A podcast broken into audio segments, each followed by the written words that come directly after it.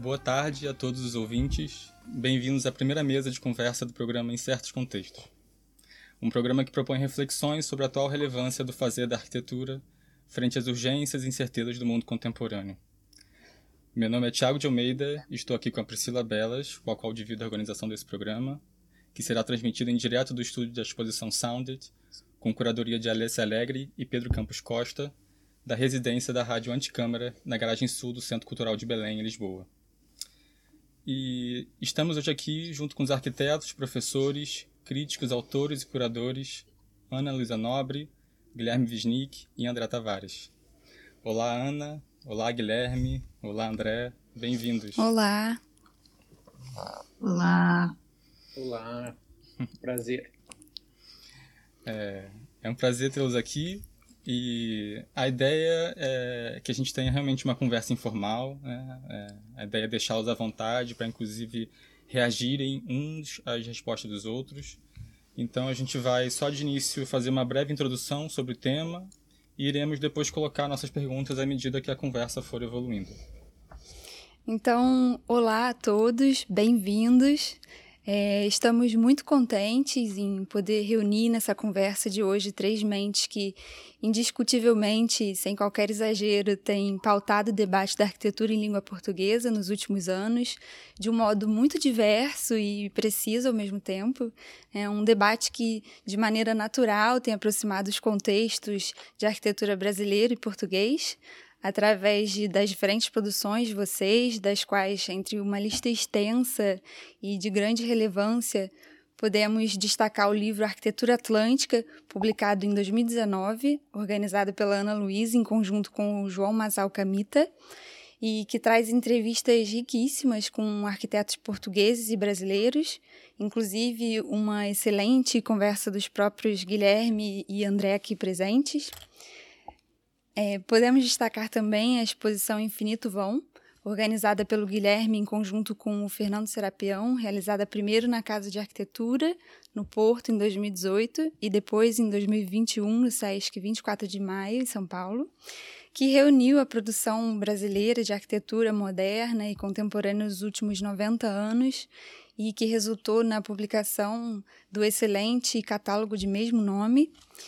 E, por fim, gostaríamos de lembrar também do interessante livro publicado pelo André em 2009, com o título Novela Bufa do Ufanismo em Concreto, que traz à tona as ambiguidades e controvérsias do processo de construção da identidade da arquitetura moderna brasileira. E, entre muitos outros trabalhos de vocês que poderíamos citar aqui, pensamos também em resgatar os dois grandes eventos de arquitetura organizados por vocês na década passada, nos respectivos contextos de Brasil e Portugal, né, que foram a Bienal de Arquitetura de São Paulo de 2013, organizada pela Ana e pelo Guilherme em conjunto com a Lígia Nobre, que teve como tema Cidade, Modos de Fazer, Modos de Usar, e a Trienal de Lisboa de 2016, organizada pelo André, em conjunto com Diogo Seixas Lopes, com o título A Forma da Forma. E a ideia é que, ao longo da nossa conversa hoje, nós vamos tentar resgatar alguns pensamentos de vocês sobre esses dois eventos, né? Eventos que, ao nosso ver, além de nos parecerem complementares, eles possuem também problemáticas ainda muito atuais e que nos pareceram muito lógicas no debate proposto sobre isso que chamamos de incertos contextos. Então, de incertos contextos, chamamos tudo aquilo que persiste em colocar hoje o campo da arquitetura em dúvida, ou Dentro do Nevoeiro, para citar também o livro publicado pelo Guilherme. Falamos das seguidas crises econômicas, da relação intrínseca entre arquitetura e capital e a consequente precarização das encomendas, da emergência climática, do conceito de antropoceno e do questionamento do próprio ato de construir, da crescente desigualdade social e da decadente participação dos arquitetos e arquitetas em projetos de temas públicos, da rápida evolução tecnológica e suas consequentes tensões culturais e etc., etc. Mas, por outro lado, nós achamos também importante ponderar com vocês, aí, de um modo aberto ao questionamento, que a arquitetura parece persistir ao longo da sua existência baseada no seu fazer alimentar, né? O qual poderíamos resumir aqui como sendo foco no fazer da forma e do espaço. Fazer esse, que ao nosso ver também continua a possuir um tempo próprio de realização e de vida. A arquitetura ainda possui um tempo muito lento. Ainda hoje, uma arquitetura leva cerca de 3 a 5 anos para ser realizada, entre encomenda, projeto e obra, e, do mesmo modo, espera-se, devido ao alto investimento em torno do ato de construir, que uma construção tenha uma vida útil relativamente longa, 5 décadas ou mesmo mais. E, sendo assim, é sobre essa atual relevância desse fazer próprio da arquitetura, né, frente às urgências e incertezas do mundo contemporâneo, o tema que gostaríamos de centrar nossa conversa hoje. E então, para iniciarmos, gostaríamos de perguntar a vocês, diante destes incertos contextos, estaria a arquitetura, de fato, em crise? E caso esteja, de qual crise estamos falando? Ana, eu acho que a gente poderia começar por você. O que é que você acha? Pode ser? Vamos lá. Primeiro, agradecer muito a vocês pelo convite, Priscila, Tiago, Pedro, Alessia. Estou muito feliz também de estar com o André e o Guilherme aqui hoje. Essa é uma pergunta difícil de responder, né? Porque a crise, sem dúvida, é uma crise geral, né? Um colapso mesmo de paradigmas, de certezas, de projetos, de pontos de apoio, de perspectivas. Mas eu tenho a impressão que, por incrível que pareça, isso ainda não está afetando o campo da arquitetura, senão pontualmente, né? Claro que há um tensionamento no ar, claro que a gente tem uma série de vozes, de pensadores, de arquitetos, e pensadores que não são da arquitetura, né? Pressionando a arquitetura e forçando também a própria redefinição de projetos. Mas eu tenho a impressão que a arquitetura segue ainda bastante refratária, como se ela não tivesse atolada na lógica destrutiva do petrocapitalismo, né, das florestas arruinadas, né, das montanhas carcomidas, né? Se a gente comparar com a antropologia, por exemplo, que é uma disciplina que se deixou afetar muito profundamente nos últimos anos, em tensão com os não-humanos, né? Eu acho muito espantoso o quanto a arquitetura se mantém agarrada, por exemplo, ao antropocentrismo e à glorificação da cidade. É como se ela pudesse se manter indiferente à crise que está nos demandando uma radical reorientação das nossas práticas, das nossas visadas cotidianas, e uma ampliação das nossas capacidades sensíveis e claro, também o desconfinamento, eu diria, da nossa imaginação, né? Uma imaginação arquitetônica, urbana, mas também política e planetária. Vocês respondiam um pouco.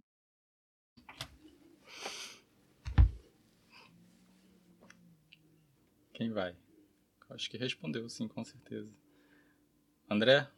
Guilherme, então, avanço eu. Obrigado também pelo convite. E é um prazer estar aqui convosco e neste diálogo transatlântico que vimos mantendo já há alguns anos com grande prazer e muitos frutos também na maneira de pensar. E eu estou de acordo com a Ana, que há de facto uma crise geral.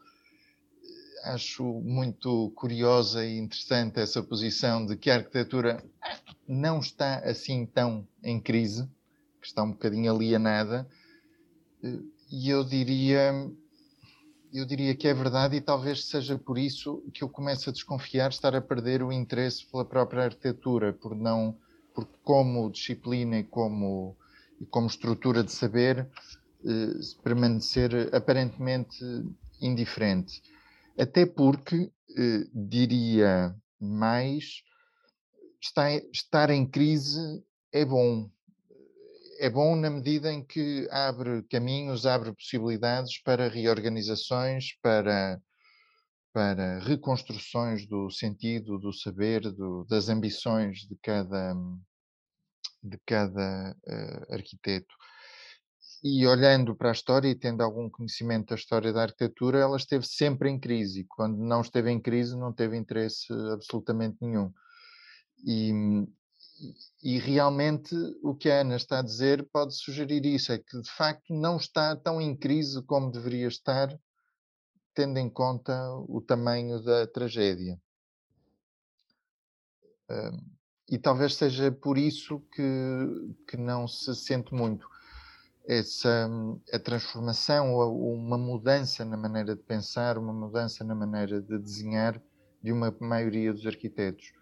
Eu creio que isso também tem a ver muito com a dimensão da encomenda, ou seja, enquanto não se transformar a encomenda do projeto, enquanto não se transformarem os verdadeiros motores da transformação, passa a redundância da palavra, enquanto a encomenda não for pensada de uma maneira diferente, a resposta de projeto também não vai ser diferente, também não vai ser transformadora.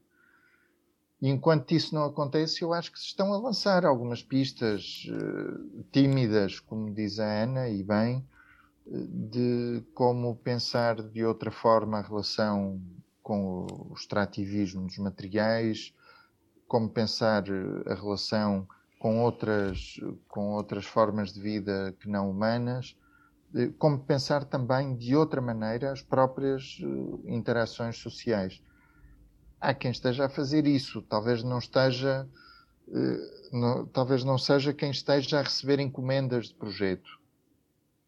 E daí uma certa imagino eu, uma certa noção de que os arquitetos estão parados ainda num tempo que já passou.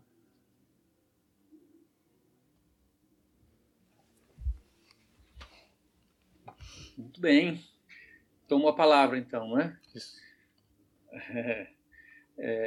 Também agradeço, queria demarcar aqui a minha felicidade de participar dessa conversa com todos vocês e a alegria de estar com André e Ana mais uma vez. Já o que eles disseram para ambos, para essa primeira pergunta, é muito estimulante para a gente continuar pensando, né? E eu queria, a partir justamente do que disseram, com o qual eu concordo absolutamente, tentar completar no seguinte sentido. Também acho que a crise é a grande oportunidade de mudança.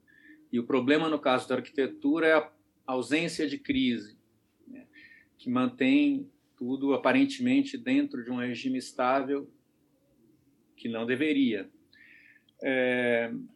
No entanto, mesmo assim, nós podemos dizer a arquitetura está em xeque, como muitas outras áreas do conhecimento nos tempos de hoje, que são tempos de crise geral e de mudanças de paradigma e de desafios à imaginação e à invenção, né?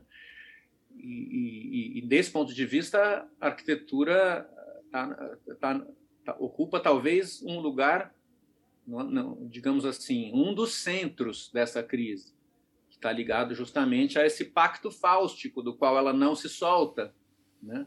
Com o desenvolvimento, com a ideia da modernização como desenvolvimento e urbanização a qualquer preço. Parece que esse tabu não pode ser tocado. E essa crise, digamos, essa ausência de crise, mas é um estar em xeque, que incide na arquitetura hoje, pelo menos em dois pontos, eu acho, né? Um ponto é o modelo profissional do arquiteto e da arquiteta. Profissional liberal, com seu escritório, atendendo a encomendas que chegam até ele ou ela, né? Ou então organizados como coletivos, mais proativos, né? Multidisciplinares, que vão buscar na sociedade as verdadeiras demandas, né? Quer dizer, essa mudança está em curso, essa é uma transformação importante. E a outra é a inserção social da arquitetura. Ouvindo o André falar e lembrando muito do modo português de falar, que eu adoro, eu diria assim, mas para que raios serve essa merda, né? Afinal, arquitetura, né? A inserção social. Isso aqui hoje a gente tem que perguntar. E aí eu diria, então, pensando assim, que, na verdade, essa ausência de crise, ela espelha um paradoxal sucesso da arquitetura em tempos de crise. E esse é um problema. Eu diria isso pensando nas reflexões, partindo das reflexões que o Ren Corras coloca no texto O que aconteceu com o urbanismo, ponto de interrogação. Um texto que a Ana gosta muito, ela traduziu, inclusive, para o português. Nesse texto, o Corras faz a seguinte reflexão. A verdadeira crise da modernidade foi a crise do urbanismo, não da arquitetura. A demolição do conjunto habitacional de Pruitaigo aponta uma falência urbana, né? E o urbanismo moderno, que foi considerado autoritário e foi criticado e foi abandonado, né? Deixou um vácuo no qual cresceu a arquitetura. Isso é, a atrofia do urbanismo representou a hipertrofia da arquitetura. Então, quando uma obra como o Guggenheim de Bilbao é celebrada como um grande sucesso, sendo capaz de recuperar a economia de uma cidade inteira a partir de uma obra de arquitetura e não de urbanismo, você passa a considerar uma mudança de paradigma no qual não é mais preciso reformar as cidades, pensar projetos urbanos integrados com espaços públicos, com sistemas de transporte, com serviços, etc. Não, basta fazer uma obra icônica que ela alavanca uma economia inteira. Então, é o sucesso da arquitetura que nos cega. O nosso problema, o problema da arquitetura diante dessa crise é o seu sucesso.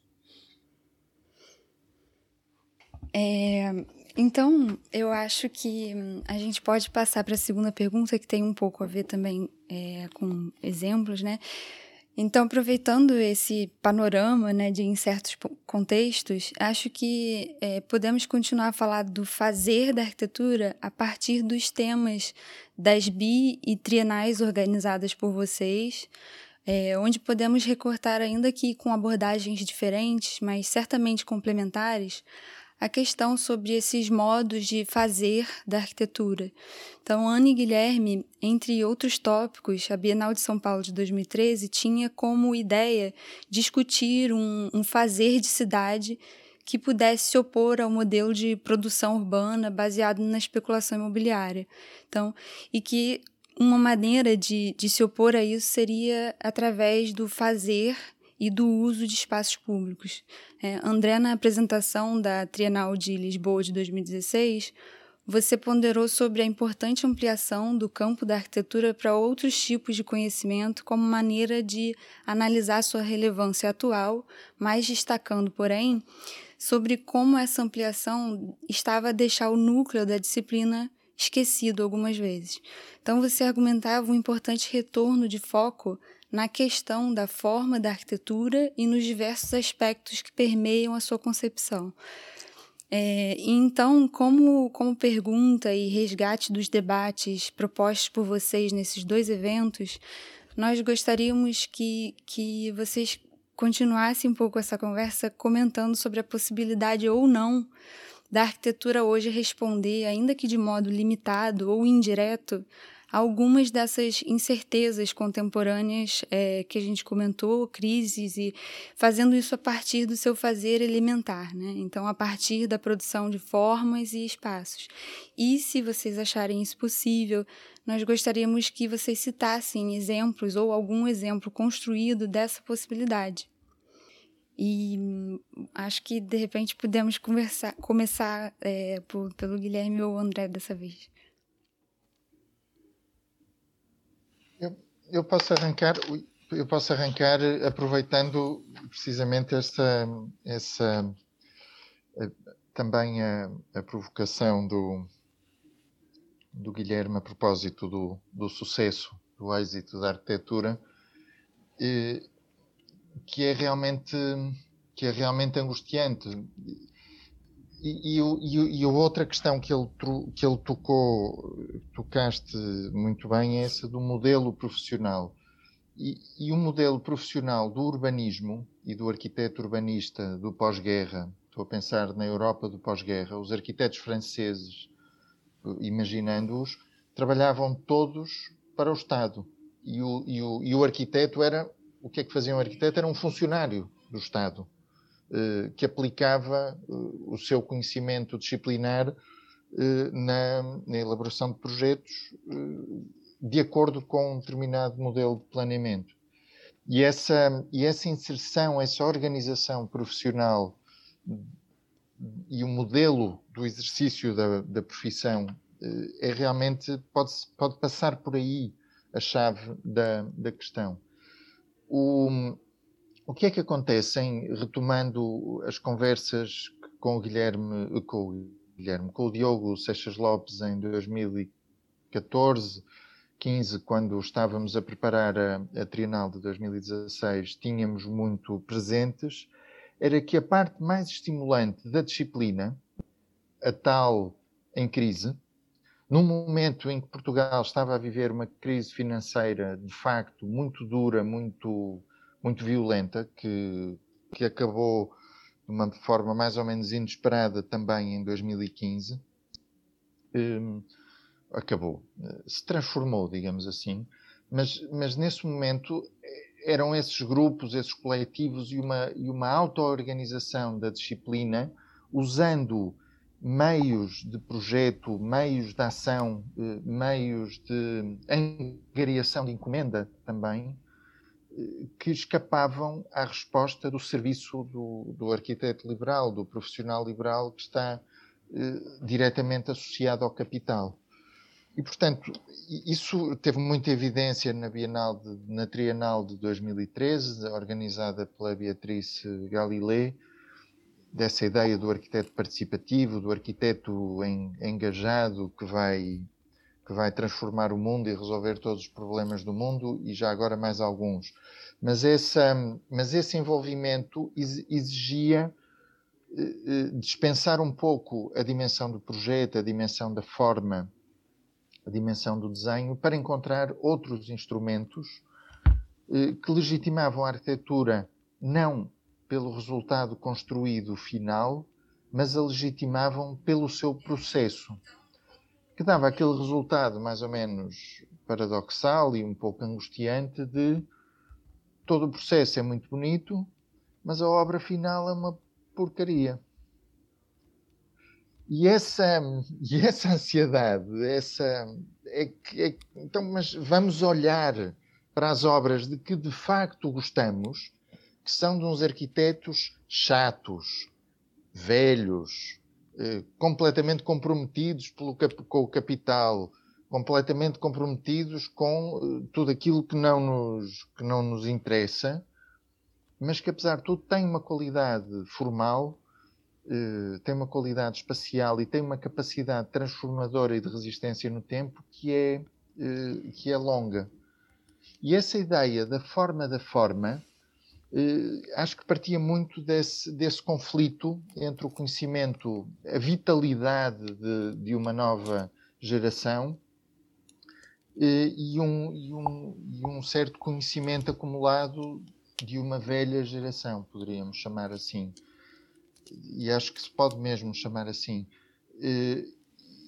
E ao dizer forma da forma, também pretendíamos descascar ou olhar para quais os mecanismos de construção dessa forma, como é que essa forma é construída de facto, como é que se constrói, porque é através desses processos de construção, desses processos de industrialização ou de transformar em artesanal, desculpem, falhou uma palavra completamente,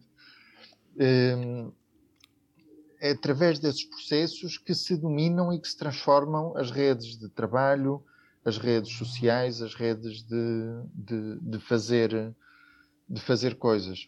Não sei se isto é muito claro, eu talvez realmente pudesse dar um exemplo, mas antes de dar um exemplo, deixava esta baralhação no ar, porque me parece também, já agora lançando aqui uma outra deixa, que a partir do momento em que passou a haver trabalho em Portugal, nos últimos 5 anos, 6 anos, e de facto há mais trabalho, há muito trabalho, neste momento há demasiado trabalho de arquitetura e uma certa consciência de uma incapacidade de responder a tanta encomenda,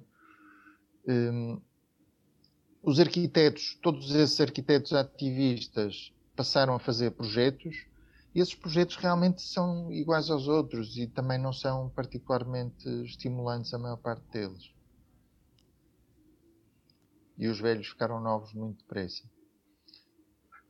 Enfim. Os velhos ficaram novos ou os novos ficaram velhos? Ah, os novos ficaram velhos. Os velhos, entretanto, morreram ou quase.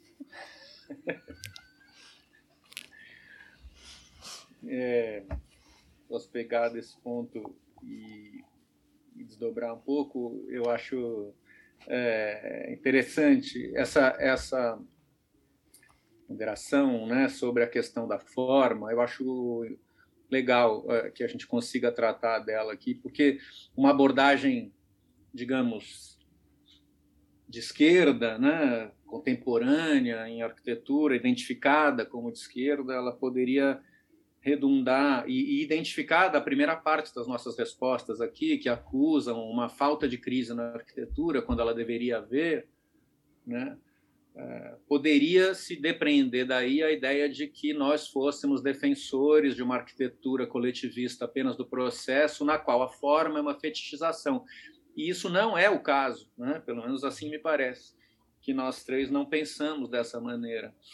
E aí essa reflexão que o André trouxe aqui é muito, muito instigante para pensar, porque me lembrou um verso de uma canção do Gilberto Gil, pouco conhecida, mas que eu gosto muito, que diz assim: o povo sabe o que quer, mas o povo também quer o que não sabe.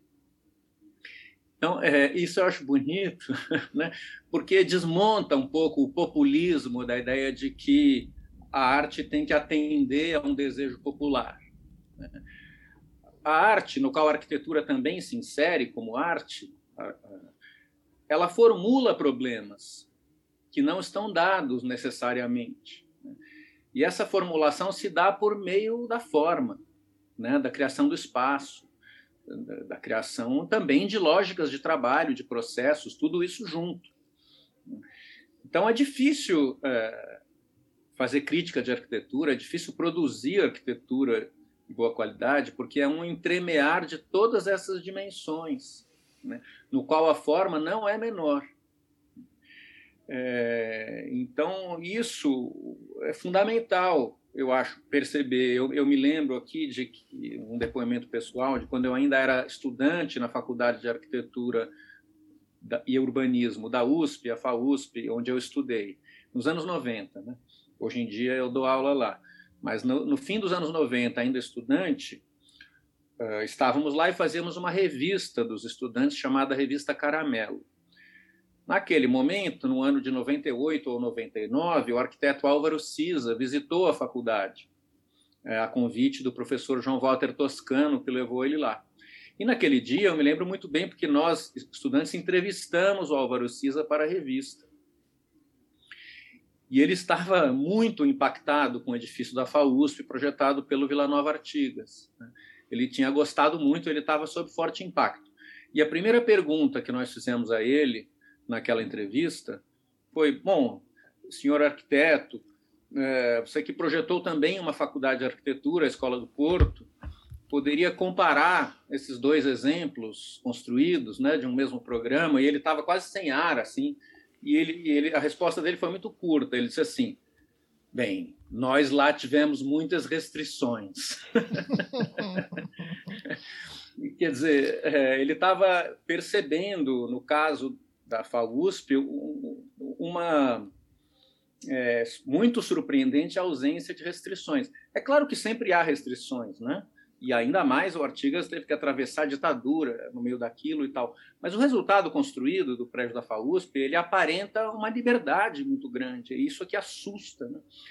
E essa liberdade que o Álvaro Siza estava admirando e reconhecendo naquele momento passa muito pela invenção da forma e programa ao mesmo tempo, né? No caso do prédio da FAUSP, aquele vazio central que se organiza em torno de um espaço que é o Salão Caramelo, né, ele não existia no programa, né? Ele não é um item de programa, mas ele é uma invenção de espaço que que é também um programa, que muda radicalmente o funcionamento do edifício inteiro, porque o prédio todo se abre para aquele lugar e começa a funcionar em volta dele, as rampas circulam em volta, a biblioteca se abre com a fachada de vidro para esse salão e etc. Então, eu não sei se eu derivei aqui um pouco nessa resposta, mas é que eu gostei do caminho, da questão, da forma, e eu queria demarcar essa importância também.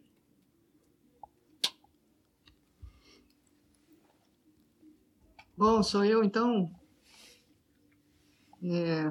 Bom, como vocês começaram perguntando sobre a Bienal de São Paulo e a Trienal de Lisboa, eu então vou começar também por aí, dizendo que, para mim, são quase que dois extremos, dois casos extremos, assim, né? Estou dizendo da Bienal que nós fizemos e da Trienal que o André fez, né, com o Seixas Lopes. Eu olhando hoje, né, eu vejo elas assim, quase como dois extremos, pelo menos a partida, né, em termos assim, das suas temáticas, né? Porque a Bienal de São Paulo, a 10ª, né, quis olhar muito para fora da arquitetura, né? E como que pulando o muro, assim, né, para além dos muros, dos limites da arquitetura. Enquanto a Trienal parecia que estava querendo olhar por dentro, né, de dentro do furacão, assim, quase com uma lente, assim, muito por dentro, muito, né, comprometida com a disciplina mesmo da arquitetura, com o caráter disciplinar da arquitetura. Então, há vários pontos de cruzamento, claro, e muitas interlocuções possíveis. Eu acho que esse encontro aqui também, né, mostra como essas interlocuções elas se podem se multiplicar ainda muito, né? E eu acho que esses pontos de cruzamento têm relação com uma perspectiva crítica, né, que todos nós trouxemos e com a qual nós nos comprometemos, né? Uma perspectiva crítica que se quer sempre renovada ou renovável, né? E que se compromete com pesquisa, com exploração, com pesquisa. Até porque somos todos professores também, né? E acho que isso é um dado também importante. Então, né, isso para introduzir aqui uma parte da resposta, né? Considerando a inquietação de vocês. Mas aí eu preciso dizer, para responder o resto, né, da pergunta, que a minha pesquisa hoje, né, tem a ver, por um lado, quase com um desdobramento da experiência da Bienal, num certo sentido, e, por outro lado, tem muita relação com a minha experiência com a visita a obras da arquitetura contemporânea portuguesa, onde eu estive pela primeira vez, justamente no âmbito da Bienal, em 2013. Né? Desde então, eu tenho olhado cada vez mais para baixo, eu tenho olhado cada vez mais para o chão. Né? E foi com a arquitetura portuguesa contemporânea, em boa parte com o André, inclusive, que eu aprendi a ver a arquitetura com os pés. Né? Então, eu acho que esse colapso, né, que foi agravado com a pandemia, claro que me levou a olhar para o chão sempre com novos olhos, né, e com um novo corpo também, né,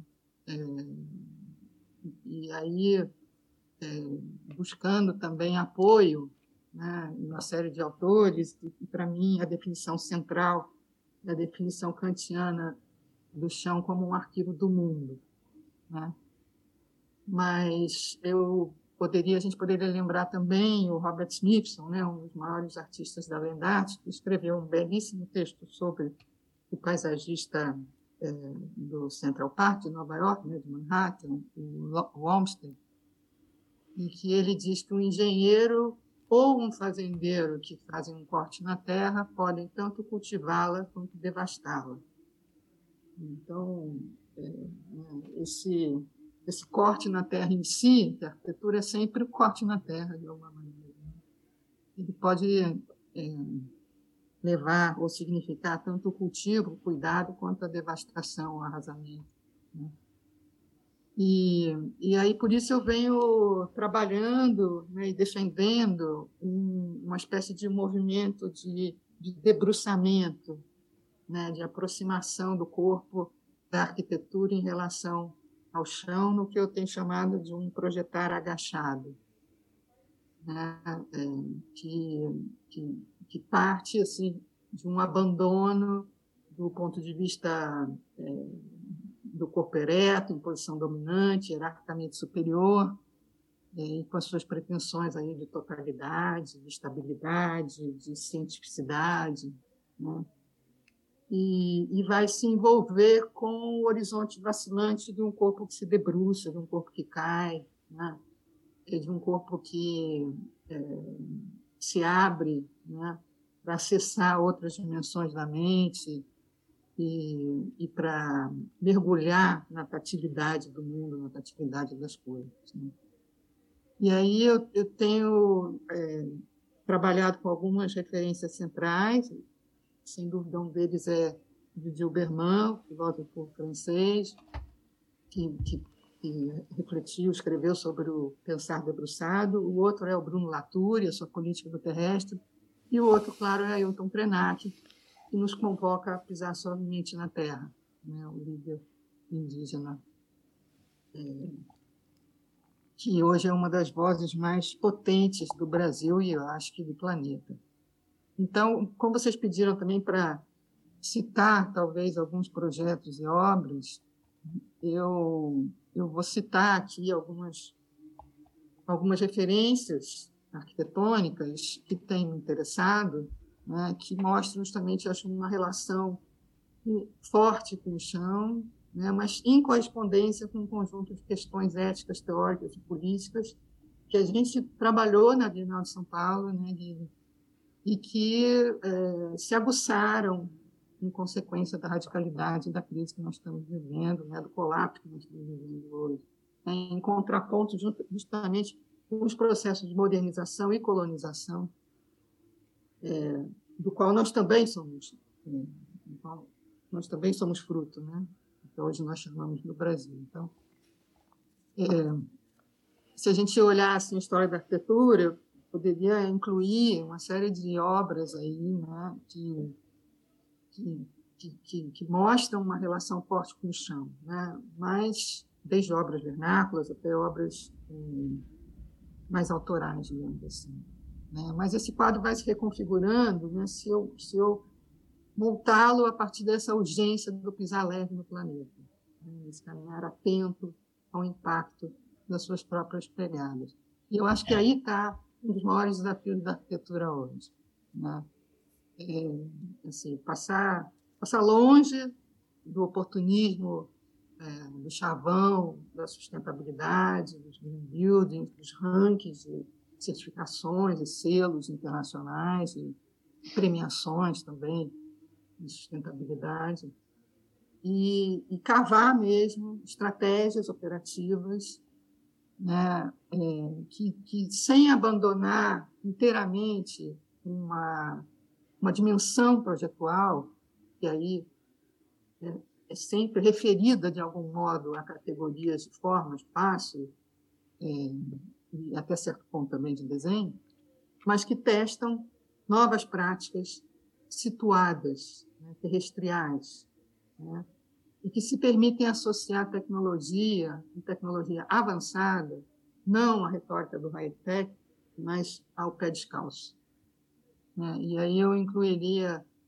incluir os fogões da Yasmin Lari no Paquistão, né, que permitiram às mulheres seguir cozinhando de cócoras no espaço público, de acordo com suas tradições, mais instaladas num plano elevado.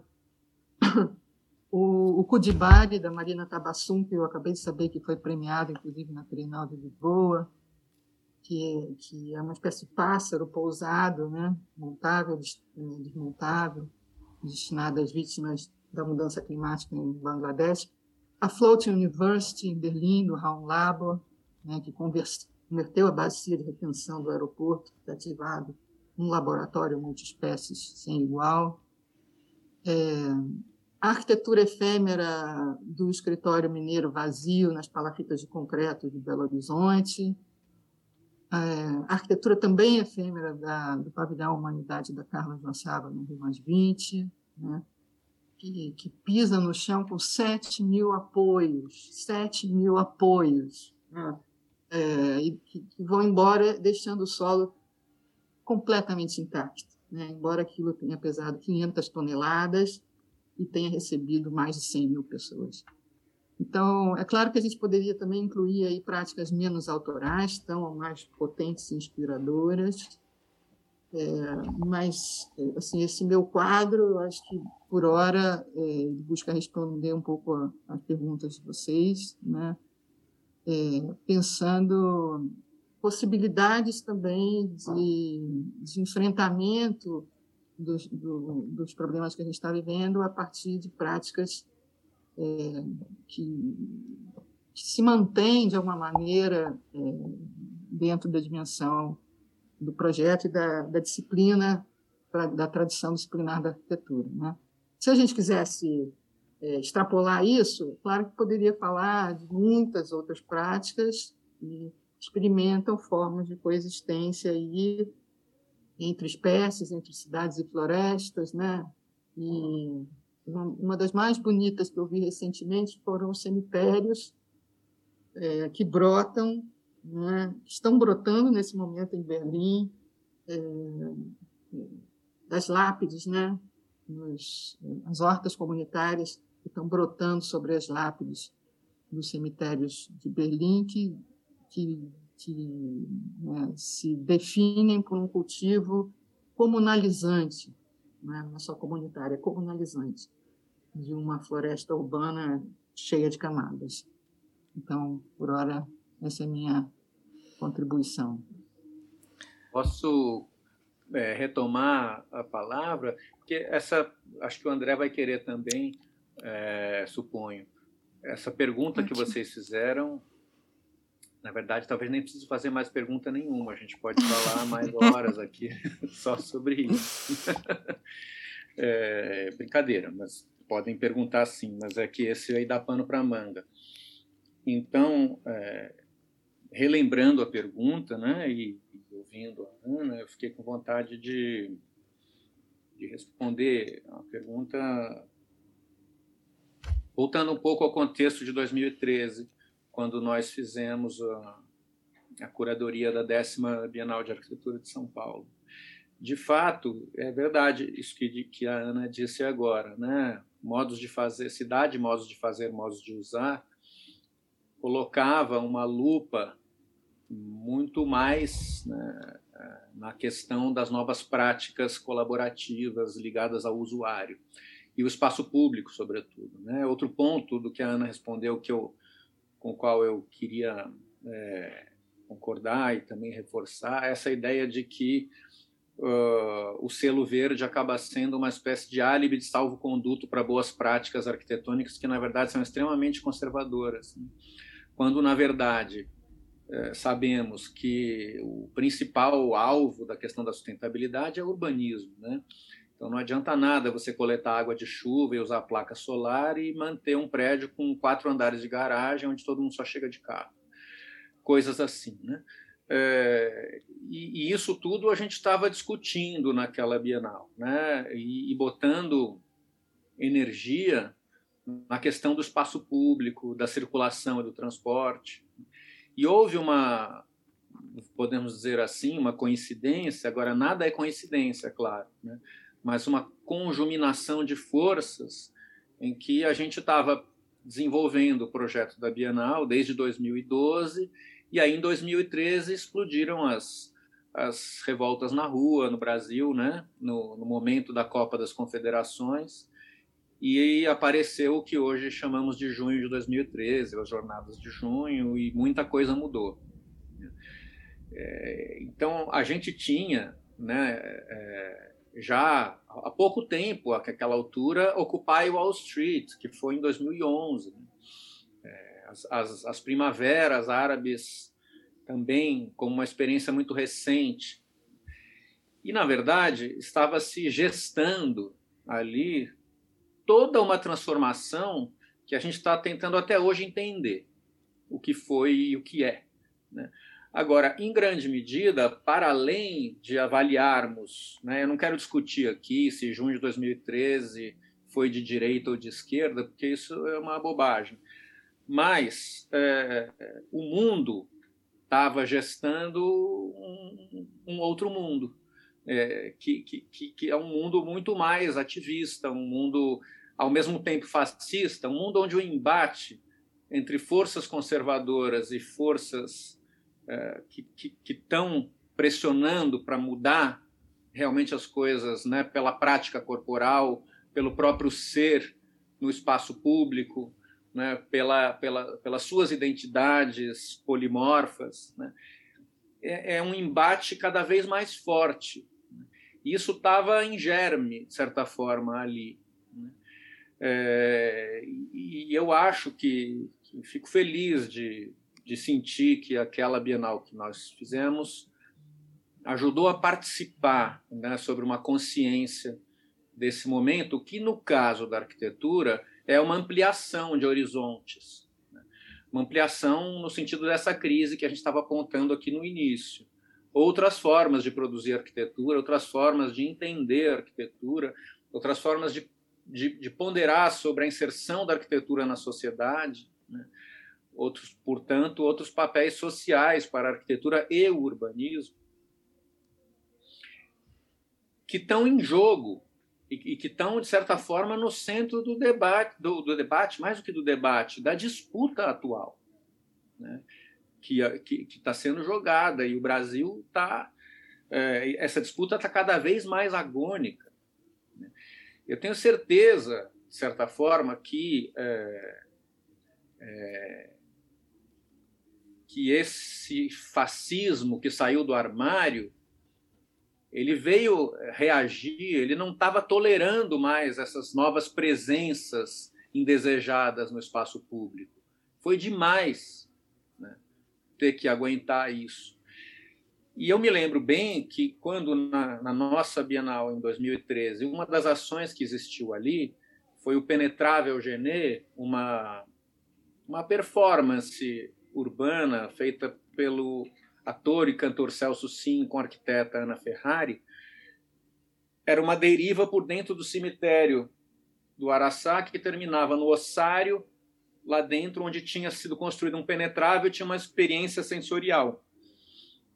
Só que nesse ossário estavam guardados ossos dos desaparecidos políticos, da vala comum de Perus, que tinha sido encontrada clandestina da ditadura. E na véspera do dia da abertura desse trabalho, porque ele abriu no dia 3 de novembro, e a véspera era 2 de novembro, que é o dia de finados, teve um ato ecumênico em honra aos mortos, e durante a noite do 2 para o 3, pessoas que até hoje não se sabe quem nem quantos, abriram os cadeados do ossário, entraram, vandalizaram o trabalho, destruíram placas de mármore gigantes, pesadíssimas, que a gente sabe que precisaria, para derrubar aquelas placas, pelo menos uns 4 ou 5 homens fortes, e pegaram alguns desses ossos dos desaparecidos políticos e espalharam pelo chão do cemitério. Isso foi um ato de vandalismo que, naquele momento, em 2013, para nós que participávamos daquilo, a gente se olhava perplexos e perguntava: nossa, mas por que será que, a essa altura do campeonato, já no século XXI, em 2013, quem é que fez isso? Por que tem ainda alguém se incomodando com a memória da ditadura a essa altura? Que coisa estranha, né? Era a sensação que nós tínhamos. Hoje a gente sabe muito bem o que era isso. Estava começando a aparecer ali um fascismo explícito, desavergonhado, que não tinha mais vergonha de ficar quieto, e que precisou retalhar, né? Para nós, hoje, só é evidente quem são essas forças. Em 2013, não era. E isso foi uma das coisas que essa Bienal de Arquitetura trouxe, né? Como presença, como fenômeno. Para dar 2 exemplos para terminar essa resposta, pensando o que vocês perguntaram, né, em exemplos, um deles é alguma coisa que aconteceu naquela Bienal de Arquitetura. Foi uma ação do coletivo Alborde, de Quito, do Equador, em parceria com o coletivo NACO, aqui de São Paulo, na cidade de Tiradentes, no extremo leste de São Paulo. a Bienal de Arquitetura 10ª tinha algumas ações assim, né? Não era só não eram só exposições que você assistia. Algumas ações foram desencadeadas. E uma delas foi essa, um convite para que os arquitetos e urbanistas do Alborg, junto com o Dunaco, fizessem uma residência na cidade de Tiradentes, extremo leste de São Paulo, área periférica, com muitos problemas urbanos e sociais, e propusessem uma ação naquele bairro. Eles ficaram lá durante 2 semanas e identificaram a seguinte questão. Existia, àquela altura, era novo, o edifício do Centro Cultural da Prefeitura, ou melhor, do Governo do Estado, o Centro de Formação Cultural Cidade de Tiradentes. Foi um edifício cultural construído num bairro periférico. Isso tinha sido inaugurado há pouco tempo. Um edifício linear, bem moderno, e que a implantação ela causava a seguinte questão. Ela se implantou num lugar do bairro onde, de um lado, você tinha um córrego que estava poluído com esgoto, lixos que eram jogados sobre ele, e depois uma favela. E do outro lado, um bairro um pouco mais consolidado com conjunto habitacional, né, do CDHU, do BNH, na verdade. E a frente do prédio se abria para esse lado mais consolidado, e o fundo tapava a favela, que ficou então mais isolada ainda. Então, na verdade, a ação cultural da prefeitura gerou um problema muito grande para os moradores daquela favela, que ficaram ainda mais isolados e distantes, né, do acesso e tudo isso. Bem, então o que os arquitetos equatorianos e brasileiros propuseram e construíram em forma de mutirão naquele momento foi pedir à prefeitura que, como era a Bienal de Arquitetura, eles retirassem todo o lixo que estava sendo jogado sobre o rio, e os caminhões da prefeitura retiraram. Depois, eles construíram de forma comunitária uma ponte sobre aquele córrego que permitia que os moradores da favela do outro lado atravessassem, e abriram uma porta no fundo do centro cultural, permitindo um acesso do outro lado também, que era uma empena cega. Então, com 3 ações, né, a remoção do lixo, a construção da ponte e a abertura da porta, mudou-se toda uma dinâmica de segregação muito forte. Eu acho que eu me lembro sempre desse exemplo como um caso, né, muito interessante que essa Bienal proporcionou. O último exemplo, não tem nada a ver com a Bienal, é o Forensic Architecture, né, que é um grupo ligado à Universidade Goldsmith, em Londres, dirigido pelo Eyal Weissman, que usa os recursos, né, forenses, isso é, da análise de situações, geralmente de crimes, com os mapeamentos e os drones e todos esses instrumentos que são do universo também da arquitetura, sobretudo, e do urbanismo, com intenções claramente políticas, para desvendar casos. Então, um dos exemplos, por exemplo, porque o Paulo Tavares é um arquiteto que dá aula na UNB em Brasília, brasileiro, que faz parte do Forensic, então ele tem desenvolvido com o Forensic um braço desses projetos no Brasil, que, por exemplo, está estudando, né, o massacre na favela de Paraisópolis, quando jovens foram encurralados pela polícia e pisoteados e mortos, né, e através desses mapeamentos, desse material, estão então colaborando com essas investigações. Então é isso. Então, deixem-me dar um exemplo também construído, embora não tenha muitos. Eu pensei bastante e realmente há assim vários ateliês, vários grupos, vários arquitetos aqui na Europa, em Portugal também, mas sobretudo em França, Bélgica, Barcelona, que têm desenvolvido várias práticas à volta da construção, e estava a pensar em pegar algum exemplo dos BC Architects ou dos Rotor, os Rotor que transformaram a sua prática mais de uma prática de desenho e construção para uma prática de desconstrução de edifícios. No fundo, organizaram um grande armazém de materiais de construção para tirar partido de demolições e catalogar e certificar, no fundo, materiais construtivos e a sua prática passou a ser a possibilidade, ou a oferecer a possibilidade de reutilização de muitos materiais. E, portanto, são dessas experiências de transição daquilo que era o exercício comum da arquitetura a partir do projeto para um exercício nas franjas, que transforma a possibilidade de os arquitetos depois construírem. E há vários ateliês, sobretudo na Bélgica e na França e na Alemanha, que funcionam a partir desses elementos e dessas capacidades de construção e de reinvenção do que é o projeto e a materialidade do projeto e da obra hoje. Mas voltando à questão do urbanismo, e não tenho dúvida que o problema precisa de uma resolução mais coletiva do que a encomenda particular ou privada, e é verdade que estas intervenções, como as que o Guilherme acabou de escrever e as que a Ana também descreveu, são úteis, sentem-se pontualmente e são poderosíssimas para quem as vive no cotidiano, mas não são verdadeiramente transformadoras do ponto de vista coletivo. E um exemplo que me lembrei de trazer hoje para a nossa conversa é o coletivo Outros Bairros, que o arquiteto Nuno Flores, que foi meu colega aqui no Porto, desenvolveu no Mindelo, em Cabo Verde, numa pequena ilha de Cabo Verde, e que correspondia a um programa de investimento do Estado para a desfavelização, será que se pode chamar assim, de um bairro, de uma zona da ilha com muita construção informal. E o que ele fez, enfim, é mais ou menos comum, não é?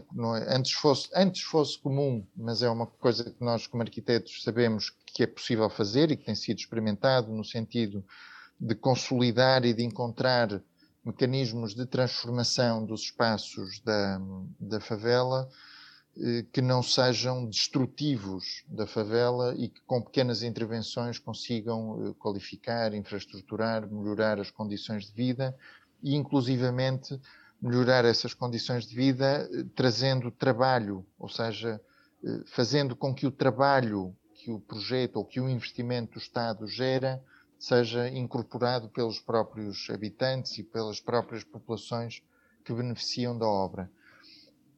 E o desenho é bom, enfim, é bem desenhado, é um projeto bonito e vale a pena ver, mas o que eu acho mais interessante desse aspecto e dessa prática é como é que o desenho como instrumento é aquilo que permite coletivizar ou agregar a comunidade à volta daquele projeto.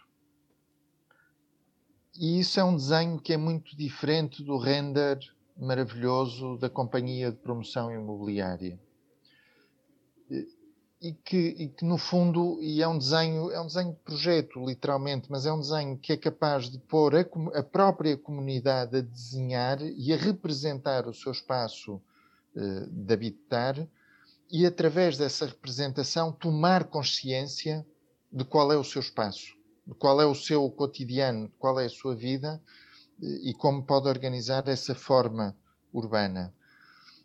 E é um desenho bastante elementar, um pouco como aí no CCB fazemos as oficinas de domingo com as crianças ou as oficinas durante a semana com as escolas primárias e secundárias, em que são instrumentos de representação da arquitetura que permitem a quem não é arquiteto entender o espaço que está a habitar, que está a transformar e que permitem exigir transformações pontuais poderosas, mas exigir essas transformações de um ponto de vista coletivo.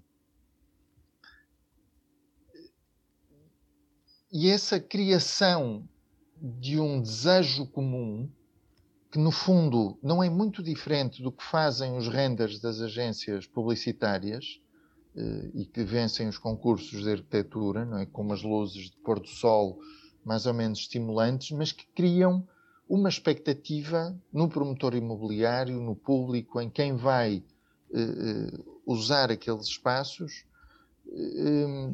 mas que criam uma expectativa que é uma expectativa de mudança. E é essa capacidade do projeto criar uma expectativa de mudança que é extremamente poderosa e que pode ser a arma, chamemos assim, desculpem a metáfora bélica, dos arquitetos. E o modo como isso foi usado nesse exemplo dos outros bairros numa ilha do Atlântico, eu acho que é extremamente, é muito bonito, é muito forte ao mesmo tempo, porque subverte uma política de Estado que era uma política de limpeza e subverte para uma política de incorporação do lugar, incorporação das pessoas que habitam aqueles lugares e transformação do lugar a partir do coletivo. Tudo isto para dizer o quê? Que se realmente queremos mudar o urbanismo das cidades, do planeta, das pedreiras, dos lugares de extração de recursos, se queremos mudar a maneira como pensamos o planeta, temos que encontrar outras maneiras de representar esses problemas. E essa talvez possa ser uma das chaves fortes da arquitetura para uma arquitetura efetivamente transformadora. E é um processo de transformação que não passa tanto pela encomenda privada, mas passa por outros mecanismos. A encomenda privada, infelizmente, continua a ser aquela que mais transforma, porque a iniciativa de transformação do nosso espaço de habitar está entregue, essencialmente, aos privados. Isso é extremamente claro. Portanto, há aqui uma certa contradição de uma certa... como se os arquitetos estivessem a tomar a estrada errada, não é? Se fossem por esse lado. Portanto, talvez a solução seja realmente aprender a fazer renders espetaculares, lindos e fluorescentes, para conseguirmos mudar o sentido da transformação privada. Não sei, estou meio perdido. Desculpem. Eu acho que vocês, de modo geral, colocam de uma maneira muito precisa esse panorama geral de crises que o campo da arquitetura enfrenta, né? Vocês falaram de crise de projeto, crise de posicionamento do arquiteto, né? De responsabilidade ética e ecológica, né? De crise da encomenda, da crise do processo, né? E esses conjuntos formam esse panorama de crises atuais, digamos assim. Mas vocês também falaram dessa ideia de que a arquitetura continua em crise, né? De uma crise perpétua que sempre acontece ao longo da história da arquitetura. E eu acho que a ambiguidade entre esses dois tempos de crise, eu acho que representa bem essa angústia que está por trás dessa pergunta. Talvez, eu acho que talvez toda uma geração nossa...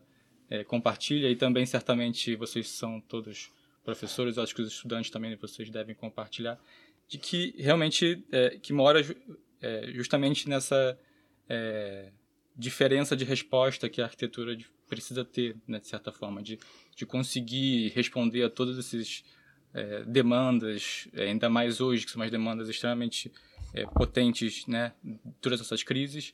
Mas, ao mesmo tempo, né, quando a gente fala que a arquitetura precisa, que ela dura, né, que ela é lenta e que ela opera num longo prazo, digamos assim, parece também que a arquitetura não pode ser tão específica na resposta, porque ela precisa se manter aberta durante esse tempo todo para responder outras crises que ainda vão surgir, né? Posso fazer um comentário, desculpa, a propósito do tempo... e a propósito também, foi uma discussão, uma conversa que tivemos a propósito dos novos que estão aí ao vosso lado, na Garagem Sul, uma exposição de 5 ateliês relativamente novos, e em que punhamos essa questão do tempo longo e do tempo lento da arquitetura. Já foi, esse tempo já acabou. E a arquitetura vai continuar a demorar, e os projetos vão continuar a demorar, e as coisas demoram cada vez mais. Mas se as novas gerações de arquitetos não conseguem muito rapidamente conquistar um espaço que lhes permita ter encomendas, apresentar propostas, mostrar aquilo que de facto são capazes, se não fazem em 5, 10 anos, nunca mais vão fazer. E são completamente cilindrados pelo próprio tempo. Portanto, a ideia da arquitetura ser lenta é verdade. É verdade que as coisas demoram, mas acho que é um problema grave. Porque se para algumas gerações, há uns anos atrás, esse tempo ainda existia, duvido que hoje exista. E eu diria, não, a arquitetura não é lenta. A arquitetura é muito rápida e corresponde e vive ao ritmo dos ciclos políticos, que em Portugal andam na ordem dos 4, 5 anos. E se não respondermos ativamente, com força, com violência, com capacidade de afirmação e transformação nesses curtos espaços de tempo, não estamos a conseguir fazer arquitetura nenhuma, estamos só a fazer render o peixe. Eu acho que sim. E acho que se vocês falam nisso, né, de uma crise de posicionamento e de uma crise de projeto, né, dessas respostas diferentes que talvez cada uma delas tem que ter.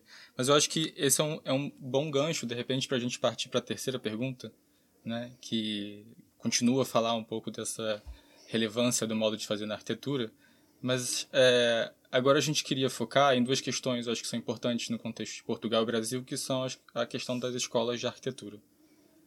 Ou mesmo questionar se esse termo ainda é válido no contexto brasileiro e português.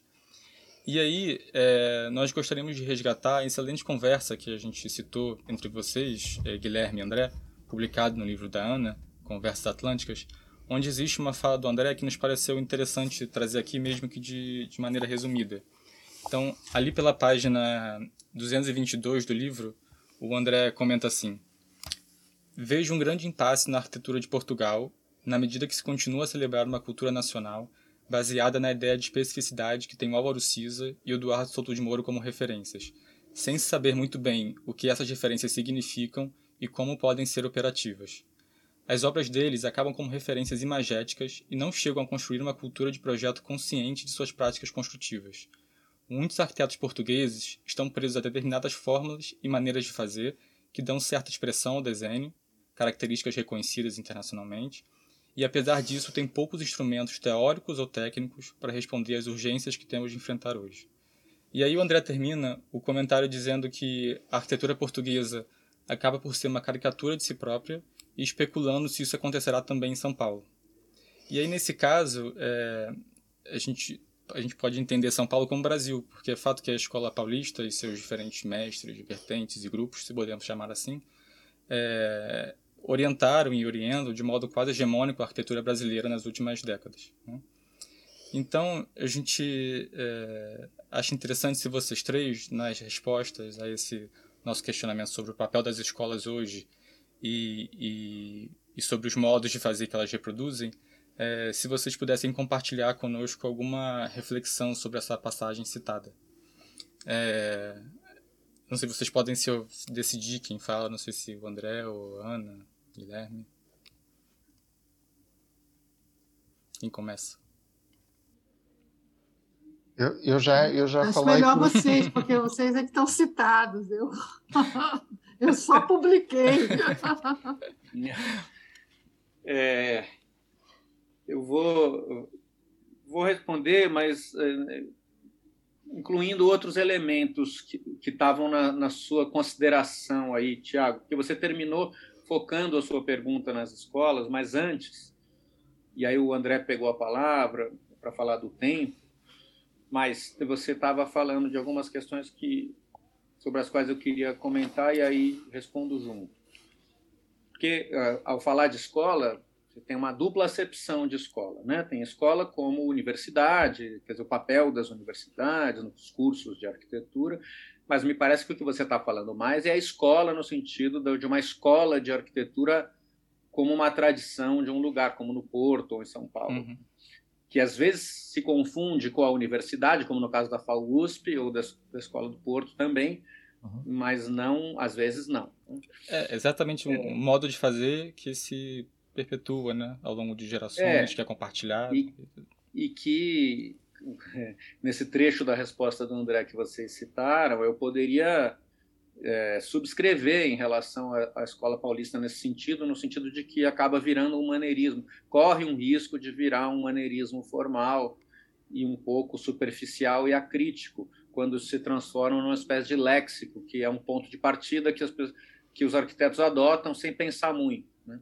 Eu acho que isso toca num ponto que acho que nos irrita um pouco aqui, que tem a ver com outros momentos dessa conversa, que é um excesso de assertividade do profissional arquiteto, né? Porque o projeto de arquitetura ele tem que resolver rapidamente problemas dados, problemas de programa, problemas de terreno, problemas de custo.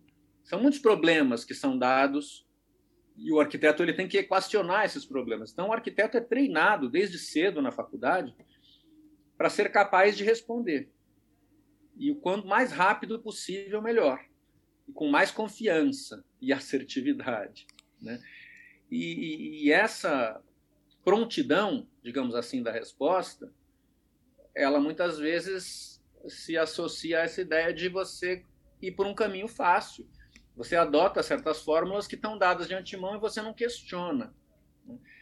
Então, a gente fez uma conversa, eu e a Ana Luiza, que foi numa live da Escola da Cidade, que saiu agora publicado num livro que está sendo lançado amanhã, chamado Futuros em Gestação, em que a Ana Luiza fala sobre a espera, o tema da espera. E a espera, de certa maneira, é a suspensão dessas certezas, né? Você tem que dar tempo para certas coisas maturarem, você interromper essa propensão a responder imediatamente uma coisa, né? E se você fizer isso e der tempo para a espera, de alguma maneira você estará também rompendo com essa continuidade tão imediata de uma escola, porque se você está dentro de uma escola é fácil, você já sabe qual é a resposta que você vai dar. Você fala sobre isso também no Nevoeiro, né, do conceito de retardamento do Chan.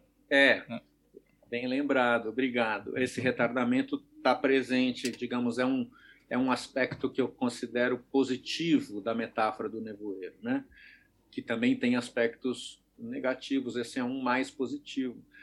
Mas, levando essa pergunta sua e essa reflexão que eu fiz agora para um outro lado, que é o lado do espaço público e não o da arquitetura do edifício, eu diria o seguinte, que uma reflexão que nasceu para mim em 2013, no contexto da 10ª Bienal de Arquitetura, foi uma reflexão de que a característica mais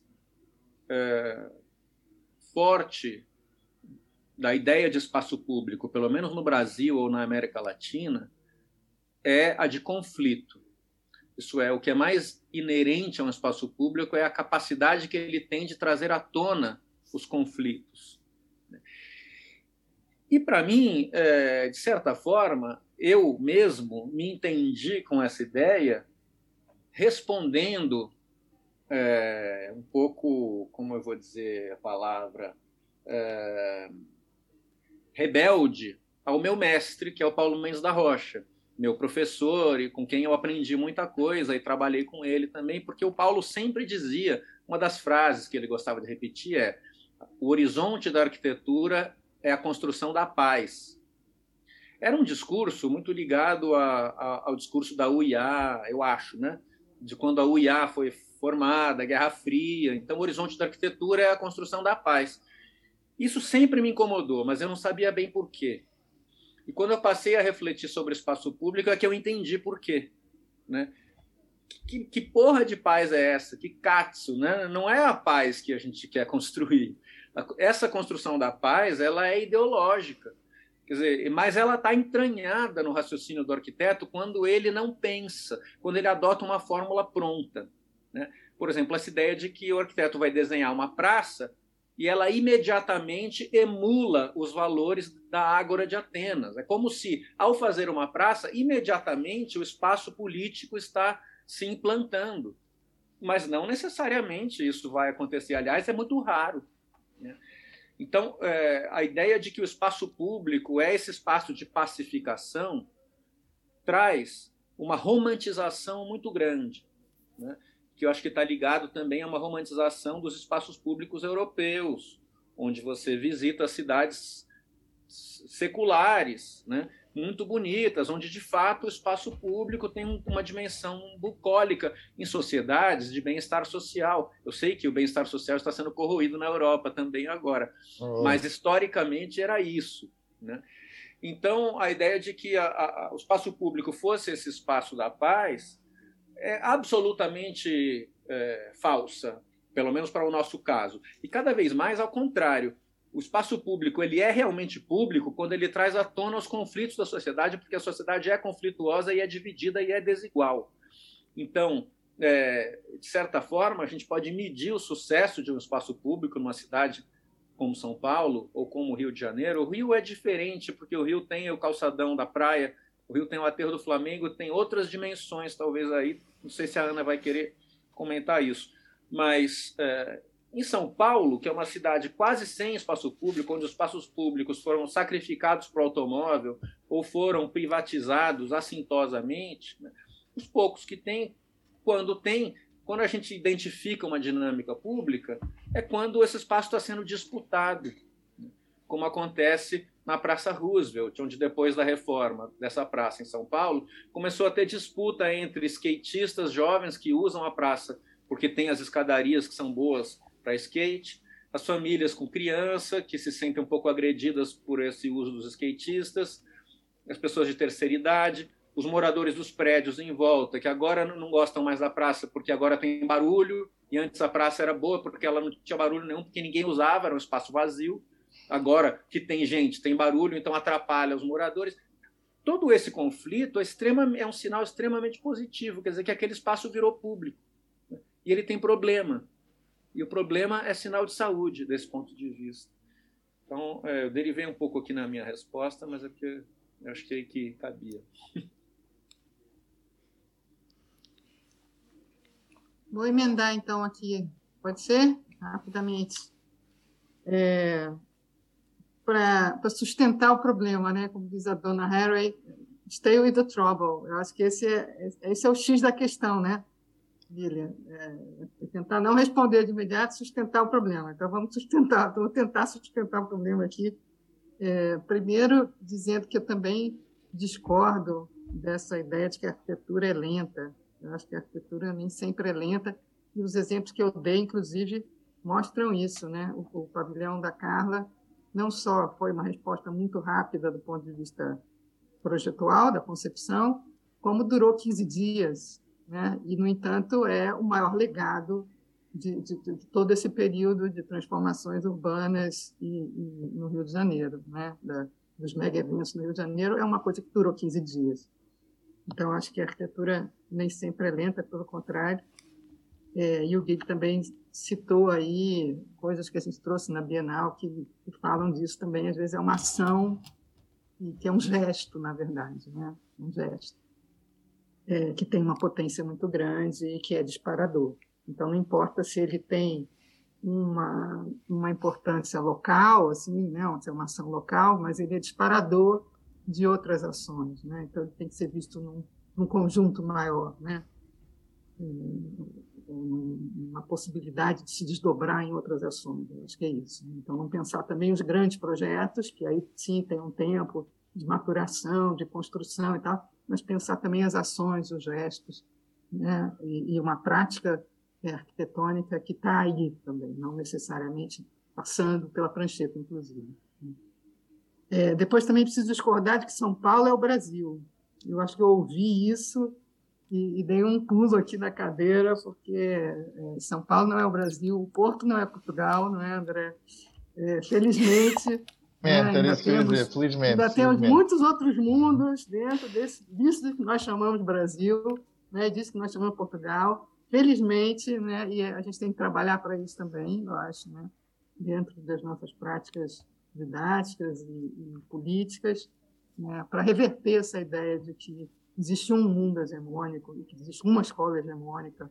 Eu acho que cada vez mais a gente está querendo abrir possibilidades de reconhecimento, de diálogo, de intercâmbio com outros mundos, com outras escolas, aprender sempre com outras escolas, que não são as escolas também de uma tradição disciplinar, né? Então, quando o Guilherme falou que o horizonte da arquitetura, citando Paulo Mendes da Rocha, né, o horizonte da arquitetura é a paz, eu lembrei do Krenak, do Ailton Krenak de novo, dizendo que o horizonte da cidade é o colapso, né? A continuarmos assim, o horizonte da cidade é o colapso mesmo, nós já sabemos, né? E aí eu acho que, de novo, para recuperar aqui um pouco a provocação do Guilherme sobre o espaço público, primeiro, eu acho que também, dentro desse nosso esforço de tensionar os paradigmas e tal, eu acho que a própria noção de espaço público precisa ser cada vez mais tensionada, né? A gente tem que um pouco desconstruir esse binarismo público e privado, né? E introduzir outras possibilidades, outros horizontes que passam, inclusive, pelo que a gente chama de comum, pela categoria do comum, né? Que não é nem público nem privado.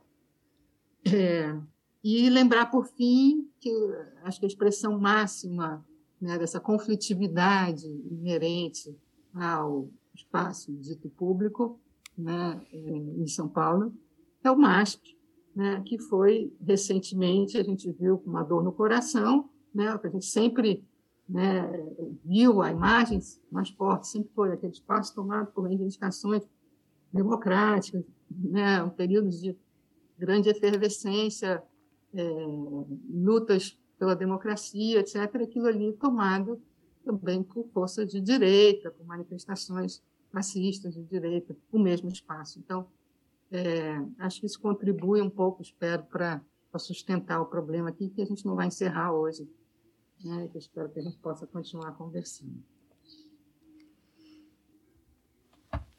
André, você quer comentar mais alguma coisa? Só porque a gente vai passar para a última reflexão, mas quer fazer algum comentário?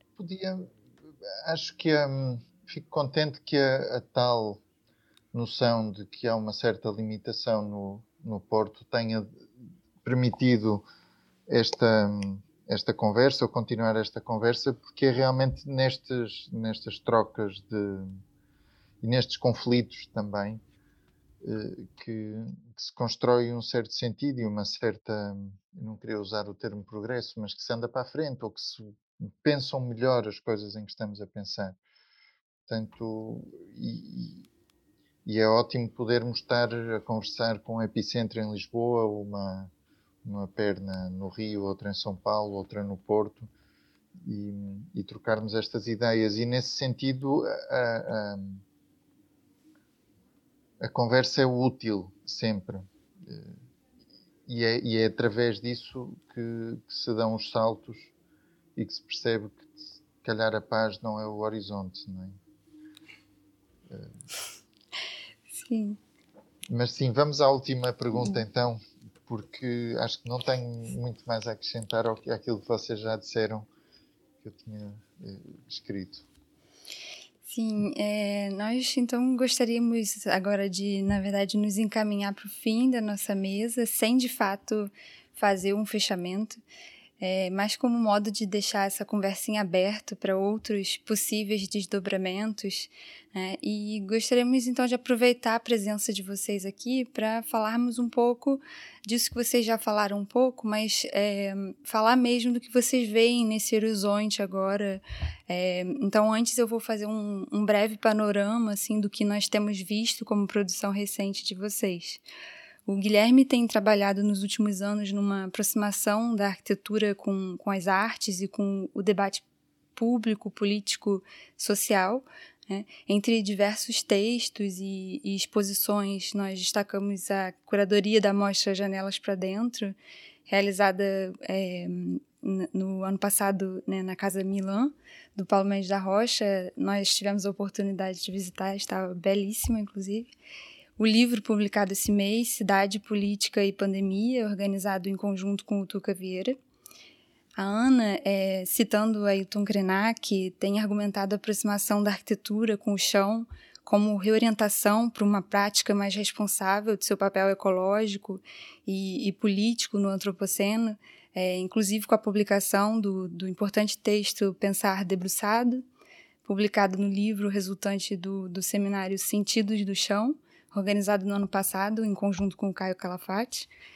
E já o André tem estudado a aproximação da arquitetura com o mar, né, ou com a história socioecológica atlântica a partir dos peixes, tornando visíveis conexões entre a transformação dos ambientes marinhos e as paisagens terrestres, né, com destaque para o livro Form Follows Fish e o projeto Fishing Architecture.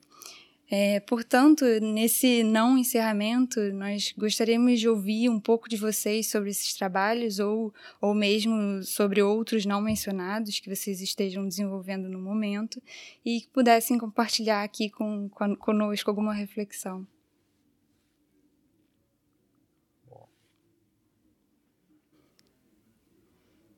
Bom, posso começar então, acho que... companheiros já começaram outras vezes, então pego a palavra. Se eu entendi, o que você está pedindo é que a gente falar um pouco do estado atual das nossas pesquisas, né?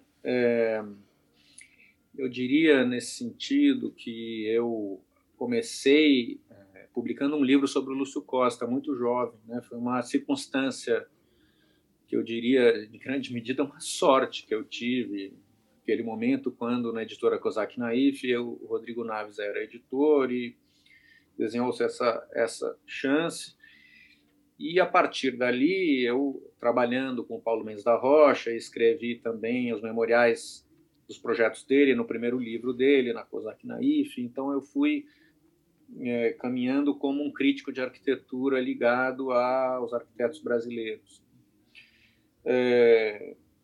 Fiz o meu mestrado sobre o Lúcio Costa e o Mário de Andrade, e depois interesses também variados envolvendo outras áreas das artes no Brasil, como o tropicalismo na música, que, aliás, isso aqui é só um programa em áudio que a gente está fazendo, mas eu estou vendo o pôster atrás do André, do Caetano Veloso vestindo parangolé do Hélio Oiticica, que é o pôster da minha conferência no Porto, no Cinema Passos Manuel, a convite do André, o nosso pôster. André, adorei ver isso aí. Mas depois, o meu doutorado foi justamente o que virou o livro Dentro do Nevoeiro, e foi um momento no qual eu passei a pesquisar e a me preocupar com um panorama de produção de arquitetura e de arte internacional. De certa forma, desloquei os meus interesses de estudo para fora do Brasil, mais ou menos no mesmo momento, porque eu defendi o doutorado em 2012, mais ou menos no mesmo momento em que, no ano seguinte, em 2013, com a Ana Luiza e com a Lígia Nobre, fizemos a Bienal de Arquitetura, a 10ª edição, e, a partir dali, eu passei a me interessar muito pelo ativismo no espaço público. Então, é como se a minha área de pesquisa de atuação tivesse se trifurcado, né? Ou melhor, o lado do crítico da arquitetura brasileira foi ficando cada vez mais para trás e foi se desenvolvendo a arte e a arquitetura num panorama internacional, por um lado, e, por outro, urbanismo, cidade, ativismo e política. E é nisso que eu tenho andado nos últimos 10 anos, né? Mas acontece que, recentemente, no ano retrasado ou passado, já não tenho mais certeza, eu defendi a minha livre-docência na universidade, na USP, e a minha tese de livre-docência, nela eu retomei os meus textos sobre o Brasil. Então, são textos sobre, justamente, personagens da arquitetura e das artes no Brasil. Não é? Na minha livrodocência, eu começo com Lúcio Costa e Mário Pedrosa, passo por Vilanova Artigas, Lina Bobardi, Paulo Mendes da Rocha, e Hélio Oiticica, Cildo Meirelles, o Teatro Oficina e Caetano Veloso. Procurando fazer uma articulação, né, dessa relação tensa entre o modernismo e a contracultura, ou entre a arquitetura e as outras artes no Brasil, entre um projeto de Estado moderno e um projeto de demolição do Estado e do status quo pela contracultura. E é com grande felicidade que eu estou retomando esses temas agora, para mim, que tinham ficado lá no passado. Então, eu estou lançando um livro sobre o Caetano Veloso, depois de amanhã, que se chama Lançar Mundos no Mundo, que é uma frase que a Ana Luiza usou agora há pouco numa fala dela, sem se referir ao livro, evidentemente, mas à ideia, que é uma ideia que eu gosto, né? Essa ideia de que tem muitos mundos no mundo, quando ela contestou a ideia de que São Paulo é o Brasil. Lançar Mundos no Mundo, o título do meu livro, é um verso de uma canção do Caetano chamada Livros, em que ele fala: porque a frase, o conceito, o enredo, o verso, e sem dúvida, sobretudo o verso, é o que pode lançar mundos no mundo. Eu gosto dessa ideia, né, de que a arte cria mundos e que a melhor acepção da arte que a gente pode ter é essa possibilidade de que, através da arte, a gente perceba muitos mundos dentro desse aparente mundo ordinário onde nós estamos.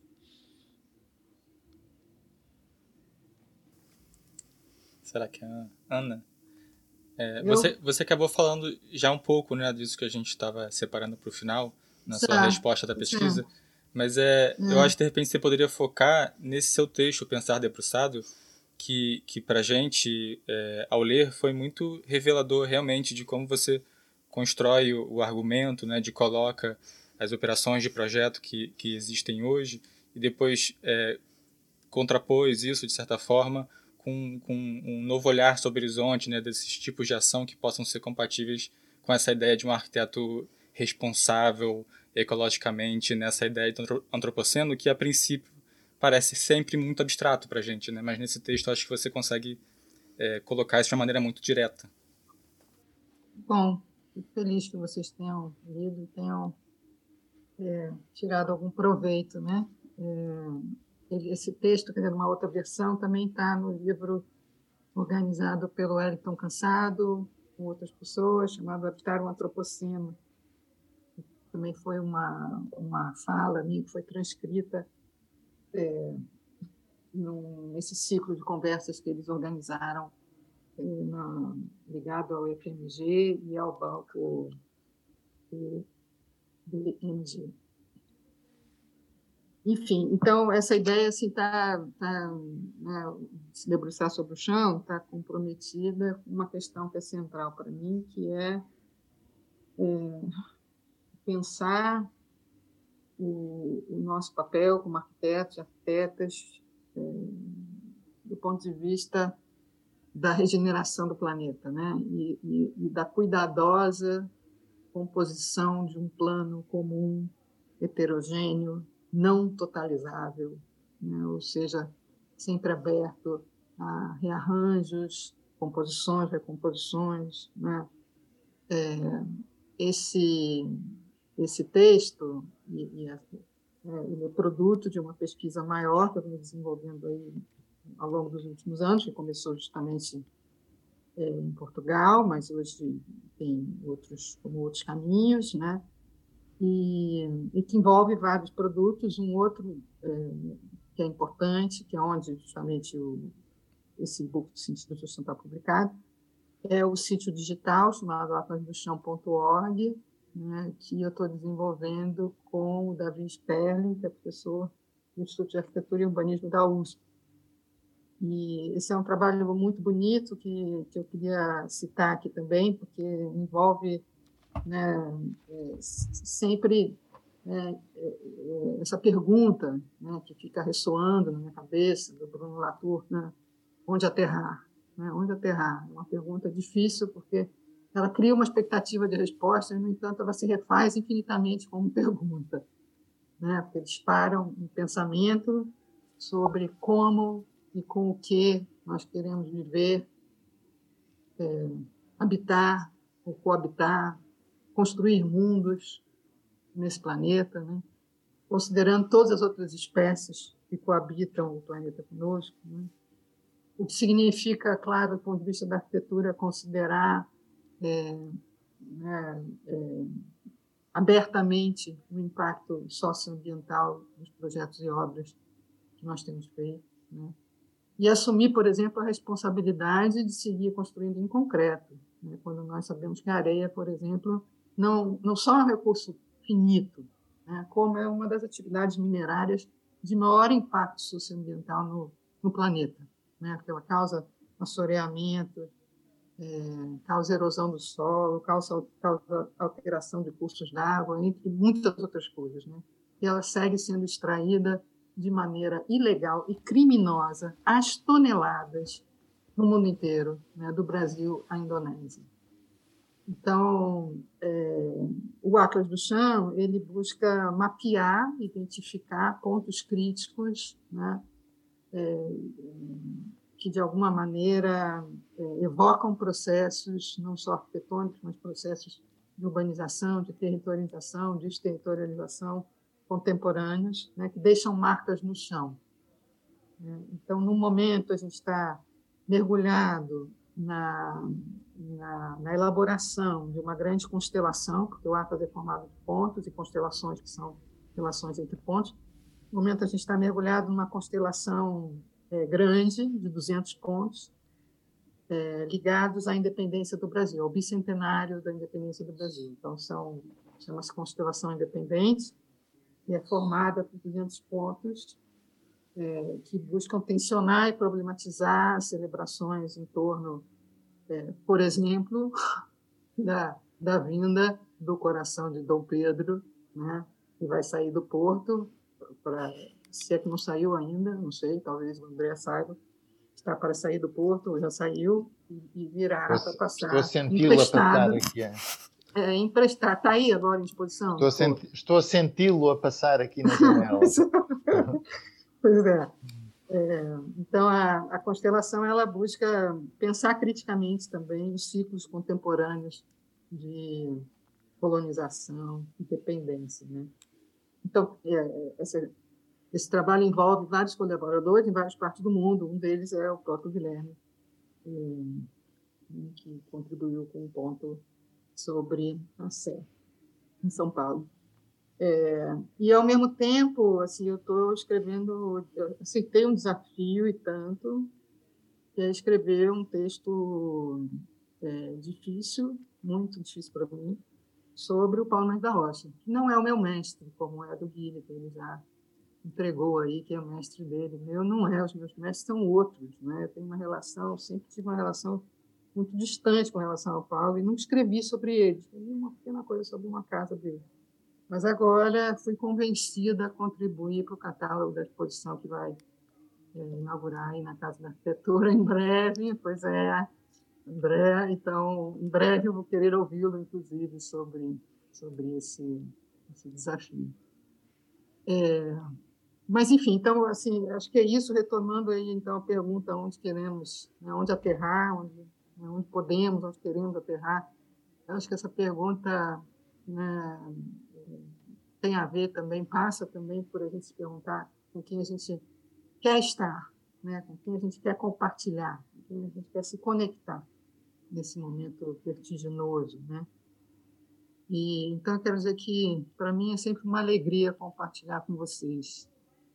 E eu quero aterrar aqui mesmo. Tá? É isso. Muito bom. Boa, André. Ana. Às vezes tenho que fazer umas aulas de metodologia de investigação. Como é que se investiga em arquitetura? E a pergunta, ou a questão principal, ou a estratégia principal é quando acordas, o que é que fazes? Não é? Acordei, chuveirinho, pequeno almoço, e agora? Como é que organizo o meu dia? O que é que eu tenho para fazer hoje? E é isso é aí que se organiza o aterrar. E houve uma altura que eu percebi que aquilo que eu gostava de fazer era tomar banho no mar e comer peixe grelhado, né? E comecei a organizar a minha vida e a pensar na investigação para poder fazer isso. Como é que se organiza um projeto de investigação que permita estar ali onde... Cometi um erro trágico que ok, comecei por escolher peixe, não é? O bacalhau, está em Portugal, é óbvio, a sardinha, o atum, mas depois descobri que era um peixe sobretudo de água fria, devia ter escolhido peixe de água quente, mas isso já foi tarde, já não consegui corrigir a pontaria.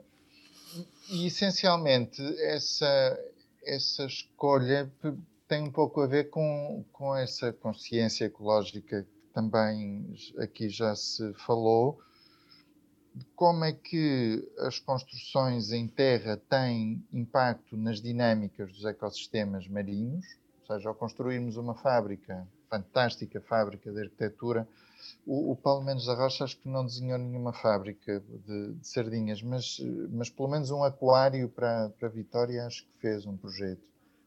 Acho que, mas como é que essas arquiteturas que desenhamos têm impacto ao desenhar a fábrica? E há belíssimas fábricas aqui na região do Porto. Isso acaba por aumentar o consumo de sardinha, neste caso das fábricas de Matosinhos, e as sardinhas desaparecem porque as comemos todas, não é? E depois desaparecem as sardinhas e as fábricas entram em ruína. Uma chatice, o pessoal todo para o desemprego, conflitos sociais, enfim, conhecemos essa história. E nem sempre as sardinhas voltam ao ecossistema marinho. Enfim, a história é mais ou menos complexa, não a vou contar com todos os pormenores, mas no fundo, à medida que fui desenhando e concebendo e incrementando este projeto, que começou de uma maneira um pouco naif, à volta realmente dos peixes e da arquitetura construída para alguns peixes, comecei a perceber que há uma rede de relações e de transferências tecnológicas no Atlântico Norte, sobretudo, que é para aquele que eu estou a olhar, rede essa que transforma as práticas de projeto. Não é o projeto de arquitetura erudita, é um projeto de uma arquitetura industrial corrente, mas é uma arquitetura que transforma, de facto, as cidades e os ecossistemas. E os ecossistemas não os imediatos, ecossistemas que não vemos, que estão sob a linha do horizonte no mar, e que não os vemos. Portanto, precisamos de encontrar maneiras de os representar para passar a ver a arquitetura de um modo mais capaz daquilo que são as suas consequências, daquilo que são os seus impactos ecológicos. Daí a questão, a certa altura, passa para esse problema da representação. Como temos uma certa ilusão renascentista de que a arquitetura é uma coisa fixa, no espaço e no tempo, não é? Fazemos um projeto, planta, corte e alçado, para aquele lugar, para aquele dia, nem fazemos o projeto no dia em que a obra é feita, nem a obra fica como foi feita no projeto, portanto, por ilusão, para trás e para a frente no tempo, mas há ali uma certa rigidez de representação da arquitetura. E do lado da ecologia, do lado da biologia dos peixes, que são os habitantes mais insuspeitos daquilo que construímos, as representações são muito mais dinâmicas, porque os peixes não estão quietos durante o dia, não estão quietos durante a vida, não estão quietos durante as estações do ano, e estão em permanente dinâmica. E como representar estes dois mundos em simultâneo? Como se faz, não sei, mas vamos lá ver o que é que vai sair. Bom, essa foi a primeira mesa do Incertos Contextos. Gostaríamos muito de agradecer a Ana, o André e o Guilherme pela presença e também por compartilharem conosco o que vocês veem no horizonte como sendo as próximas pautas a serem debatidas, né? Próximas e atuais, né? Que já estão sendo debatidas. E obrigado a todas e a todos e até a próxima mesa. Obrigada. Obrigada aos ouvintes.